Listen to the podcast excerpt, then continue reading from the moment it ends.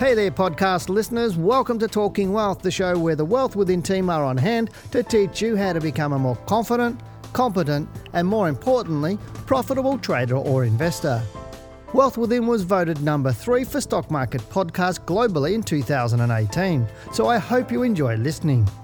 We cover topics from trading to investing, as well as wealth creation to ensure you can achieve your financial goals. Because, as we always say, lifestyle matters. As a global leader in stock market education, you can fast track your journey towards financial freedom by studying with Wealth Within. If you'd like more information about our government accredited courses or to listen to more Talking Wealth podcasts, head over to wealthwithin.com.au and click on the Talking Wealth podcast under the Learning Centre. Please note that the information in this podcast should not be considered personal financial advice. Hello and welcome to Talking Wealth. I'm Dale Gillham, the Chief Analyst here at Wealth Within, and uh, I think was it what five six weeks into um, this lockdown with our COVID nineteen, um, or maybe six seven weeks. I think it was mid, roughly mid uh, March that we went into lockdown. I think it was around the 15th to 20th of March, so we actually fully went into this sort of lockdown and. I noticed, noticed a lot of people are getting a little bit antsy, but what I wanted to talk a bit about today was um, not necessarily, it's all related to COVID 19, and um, but it was a paper that came out, I think it was yesterday, from ASIC, the Australian Securities and Investment Commission, and uh, the report was titled Retail Investor Trading During COVID 19 Volatility. And I thought, what an excellent report for ASIC to put out and to, to show people what they really, really do. And I, I know people who've been listening to my podcast for years uh, I know some of you binge listen to these podcasts. I mean, you know, Janine and I have been doing them for, I don't know, 15 odd years or more. Um, you know, we were a very early adopter with podcasting, and and th- those of you who find our YouTube channel, Wealth Within TV, um, and hear Janine and I, or watch Janine and I talk about stuff and, and mistakes that investors make and traders make. And it, it is interesting. It doesn't matter what year it is, what's going on, what's causing volatility, the same mistakes constantly happen over and over and over and over. We saw the same behaviours back in the GFC, we saw it back in uh, the tech wreck, the Asia crisis, you name it, 87, it just keeps going on again. And this paper come out by, as I said, by ASIC, the Australian Securities Investment Commission, really does share with you what people are actually doing. So let me, I might end up doing a couple of podcasts with this, and you'll hear some paper shuffling as well, little bits of paper. I'm actually reading from ASIC's website. So all you need to do to find this paper for yourself, and I strongly suggest you do that. If you're somebody that's not um, highly educated in the market, and even if you are, do it because I've um, you probably heard me talk about people have a cognitive bias. Um, and I talked about on a YouTube uh, video about, I know, three, four months ago about people having um, what they call the Dunning Kruger effect. Is they don't know, they don't even know they don't know. They're just delusional about what they think they know, and, and they think they're better. We they most people have they think they're much better than what they actually are. And the worst part is they actually don't even know that they don't know that they're not actually as good as what they part. It's, they live in a state of delusion. And this report really just shares with you that. So if you're open to thinking about things and listening to things, then you should do that. If you're closed and say, ah, no, I don't need that sort of stuff, I know what I'm doing, then you're the exact person that the Dunning Kruger effect is talking about. You should always be wanting to look at things and how to better yourself. If you're somebody that already says that you're really good at it, then I think you need to stand in front of the mirror and talk to the person that's coming back at you because the person that has the problem is the one you're looking at. Um, and so nobody is brilliant at the marketplace. Everybody's you, know, you, can be very knowledgeable and you can be very experienced, and all the time it's best best endeavors on the stock market, but nobody gets it 100% right. And if you've made some money over the last four to six weeks, then I would suggest, unless you're one of our students and you're highly educated, that is just luck, complete luck. It's not about good, good structure, good process, and good management. And the majority of trading I'm seeing at the moment, and the questions that I'm seeing, and the comments I'm seeing on our Facebook, YouTube, emails that I'm getting just shows me that this is exactly what's happened. And I would suggest nine out of ten people at least uh, listening to this podcast fit into the, the, the, the whole category if you don't know what you're doing, but you don't even know that you don't know what you're doing. Um, and I'm not trying to be rude to anybody, I'm just suggesting that's the case and it's just normal. So go to ASIC, asic.gov.au go into that or just go into Google and type in um, ASIC report retail investor trading during COVID 19 volatility. Uh, and you'll find the report. It's I think it's um, about uh, let me flip it over, 14 pages long, not a long one.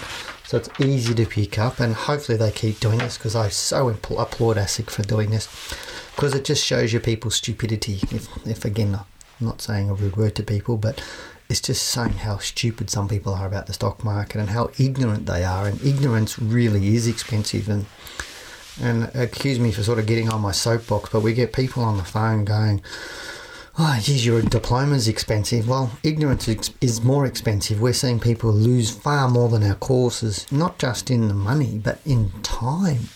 You know, people go to Dr. Google to work out what's wrong with them. That's just stupid. Like, why would you go to Dr. Google to find out what's wrong with you? It's like that's a dangerous place to do that. But the same with your financial education. There's so many people watch YouTube videos thinking they're a genius on the stock market. It's just dumb. It really is dumb. You're listening to people that have, you don't know who they are, what. Um, um, how do I say it? Well, not the sorry, I was going to say qualifications, but you just don't know who they are. You know, I mean, you know, people say to us, "Well, what makes you so good?" Well, we do have an AFSL license by ASIC. You know, we're fund managers. That's what we do. It's proven. It's independently proven. We're fully licensed. We're licensed educators. You can prove all of that. Um, our courses are independently checked by government and industry. So you've got really smart people checking on what we do to make sure we do what we're doing. But go to YouTube and you're just flipping a coin. You're getting some dude in a baseball bat, hat, baseball cap, and a t-shirt telling you how to make a million dollars. Now, I mean, let's get serious, guys. That's just stupidity. How would you going to learn from somebody like that? And they're just making money out of YouTube, and they've probably picked up a couple of books and highlighted some stuff, and they're just talking about that, you know. So, but you don't know, and that's what I'm saying is you really do need to understand the market. Otherwise, you're really gambling with your money. Now, I'm going to take you in, just read some stuff off the summary page, which is page three of this report from ASIC. As I said, retail investor trading during COVID 19 volatility. That's what the report's called. Um, it goes on to say, or the, starts off saying, this paper outlines some early observations by ASIC staff on trading in securities and contracts for difference, or CFD, some people may know that, during the volatility caused by COVID 19 pandemic. Okay.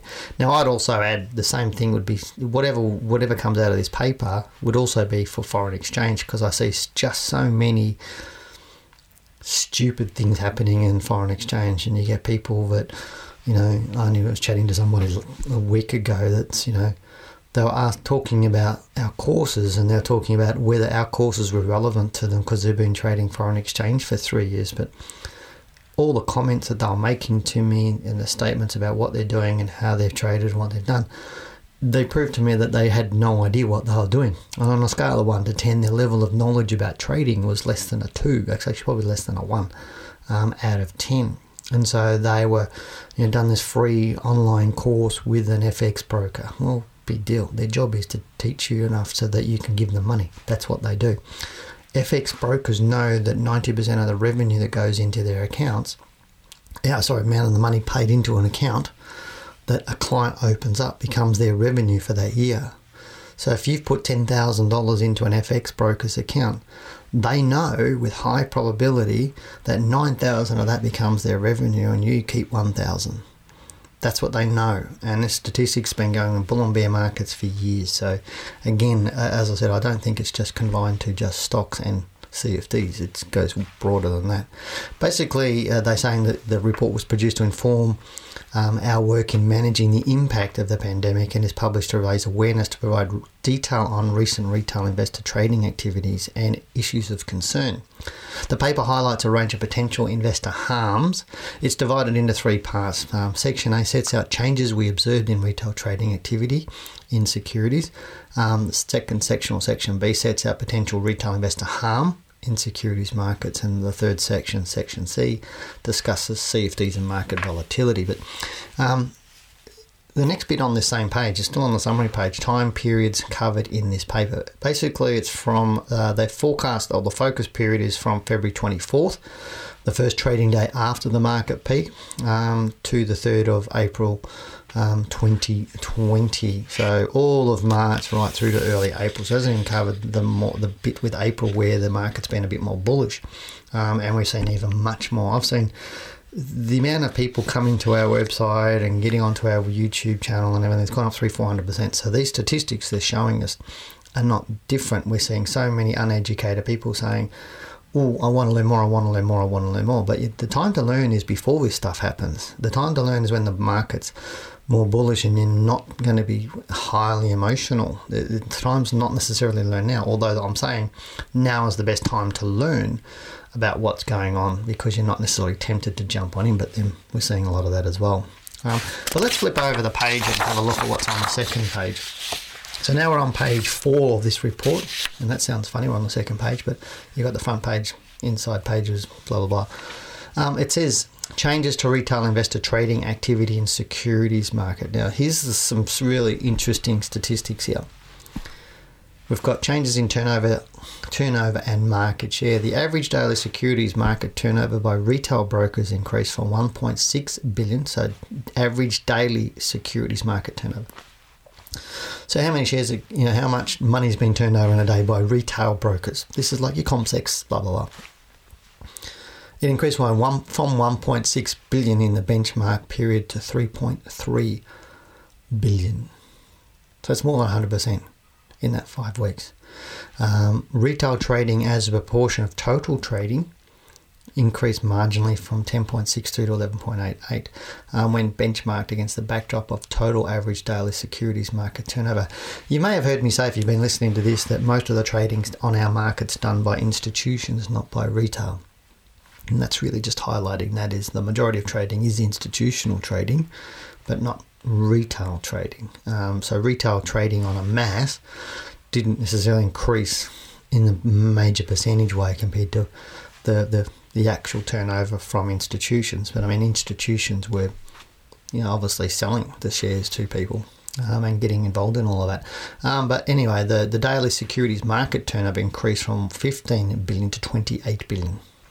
That's nearly doubled um, counting both sides of each trade, consistent with retail numbers. Now, retail brokers were net buyers of security over the focus period, buying $53.4 billion and selling 48.4 billion. So that's what's saying it is is we've bought a dollar and we've sold nearly a dollar in that period of time. And so what's happening is, is people are buying and selling very, very quickly. That's really what that's suggesting. So retail and uh, people buying into the market aren't holding it. They're buying the stocks and selling them quite quickly over a period of days or weeks. Now, here's a really, really interesting and if not scary statistic, still on page four. It's trading by new and dormant accounts. Now, when I talk to brokers, um, and I've pretty much talked to all of them, and every every month I reckon I've got a new broker approaching me to refer clients to them, and I don't. I just don't refer clients to people. Um, I don't recommend brokers, um, etc. That's not something we've ever done. Um, not that I don't think there's great brokers out there, but I just think you need to be responsible for yourself of who you do that. We generally say to people, just stay with your bank until you understand things, and then look outside of that. But I know retail clients are so focused on fees, it's not funny. Um, and that's the wrong thing to be focused on. Never worry about the cost, always worried about where your money is. Number one, that's the last thing I find retail people are worried about is where your money is. And they put it with brokers who have their money in an account that's a big pool account rather than an Australian bank account. If your money's in a pool account, then if that broker goes broke, like we've seen um, BBY went belly up, we've seen a few others that went belly up during the GFC um, MF Global went uh, down in the GFC. Um, money got shunted, shunted away and locked away because it wasn't your money at that particular time. It wasn't in a bank account with your name on it. So, number one priority should always be have a bank account for your broker with your name on that bank account in a, an Australian bank, and then just pass the money through to the broker and get back. Because, you know, if you're saying a broker's never going to go broke, they do and I've seen quite a few go broke over the last 10 to 15 years or more. So, but when I go and talk to brokers, and this is the idea of my story, is I've sat in boardrooms in Sydney, Melbourne, Brisbane, uh, etc. Uh, many, many, many times, and I find out 90, roughly close to 90% of their accounts, 80 to 90% of their accounts are what they call dormant accounts. So you might get 100 people opening up an account today, and within a short period of time, roughly 80 of those to 90 of those will just have a little bit of money sitting in them and not doing anything. So they're pretty much not trading. And the reason why is people get this entrepreneurial spurt, thinking I'll start trading I'll buying, selling, and then they realize the complexity of what they need to be doing and that they don't really know what they're doing. Or they've lost money, they take a few trades, they lose money. So they might have put 5,000 in it, they've lost two, 3,000, 4,000, and they leave that 1,000 in and think, oh, I'll get to that one day and I'll learn what I'm doing. But they become dormant accounts. So there's the, the whole broking industry is full of dormant accounts that they're just making money on in terms of interest because um, obviously the money's in a bank somewhere um, getting some interest. But ASIC says um, there has been a sharp increase in the daily number of unique client identifiers indicative of new client accounts associated with retail brokers that are appearing for the first time on ASIC's trade surveillance data an average of 4,675 new identifiers appeared per day. I'll say that again an average of 4,675 new identifiers appeared per day in the focus period. This made up a total of 140,241 identifiers we had previously not observed. I'll say that again 140,241 identifiers we had not observed previously. In the benchmark period, we observed 1,369 new identifiers per day in an average and an average of 34,502 new identifiers appearing in a period of the same length. Uh, and they do compare it against previous um, periods of time as well. Um, this survey, what they've done here. Um, but there's um, it's uh, for the increase in activity by new and dormant accounts during this focus period. The rate of creation of new accounts, as indicated by their identifiers, is roughly 3.4 times higher during the focus period compared to the benchmark period. In the focus period, new accounts represented 21.36% of all active accounts. New accounts made up 3.6% of all active accounts in the benchmark period.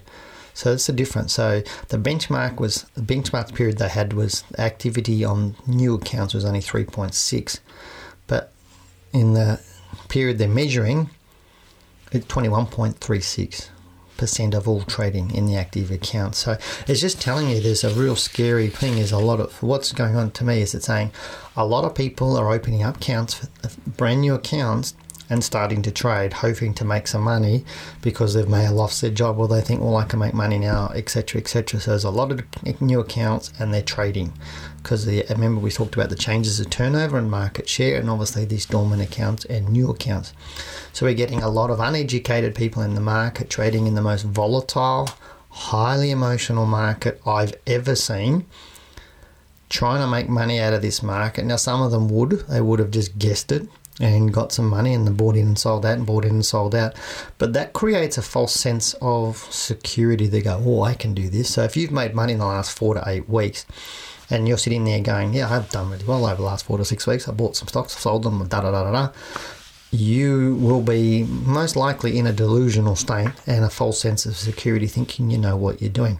The market will take your money. I'm not saying it may take your money, it will take your money because you'll make mistakes. And the, the market is so emotional at the moment that if we get some negative news, it will melt down pretty quickly. But when we get people in these um, emotional states that think they know what they're doing, they'll then put some more money in, and they'll put a bit more money than they thought on some hot tip that they got or some stock that they think is going to go somewhere. So, for example, if you're normally been trading you know thousand dollars or two thousand dollars over the last four to eight weeks, and you're doing you know you had ten thousand dollars, but you made four or five purchases of one to two thousand um, dollars all the time, and you're buying and selling, and you've made twenty percent or thirty percent. What will happen is you'll be in a false sense of security, and then all of a sudden you'll start placing five and ten thousand dollars on a stock, and then it'll go bang the other way on you. It'll take five or ten grand on you. So whatever profit you made, it's going to wipe it out. Um, and I've seen that over and over and over and over and over and over. for two decades plus. It just constantly happens. And we see people, whether it's options, whether it's warrants, whether it's binary options, whether it's contracts for difference, whether it's FX, whether it's just futures trading, whether it's stocks, whether it's tech stocks. It's just another thing and another day. And that's what happens in the marketplace. So be really, really careful out there. If you're very new to the market and you've not got any knowledge and experience, this is not a casino. You know, you, you can't just replace the stock market with a casino because that's what a lot of people are doing now. I don't think, you know, they can't go into Crown Casino here in Melbourne or Star City or wherever you are in Australia. Or you can't, you know, touch the buttons on a pokie machine. So you're going to throw money at the stock market hoping to make money and get that gambling fix. It's just ridiculous in my book. And again, I'm not trying to be rude to people, but when you see people, smart people doing dumb things, you really do need to say stuff. And there's so many smart people out there doing some seriously dumb things on the marketplace, and they're thinking that they're okay, and they're in this delusional state that because I'm a CEO of a company or because I've got a you know graduate degree, that I know what I'm doing? And the answer is you don't. It's a different marketplace. This is a different thing. And because you might be intelligent in some area doesn't mean you're knowledgeable in another area. And that will lead you to being in that false sense of security. And uh, you will get burnt. The market will take your money. It doesn't care how good looking you think you are, how smart you think you are, how experienced you think you are. If you don't respect the stock market, it will take your money.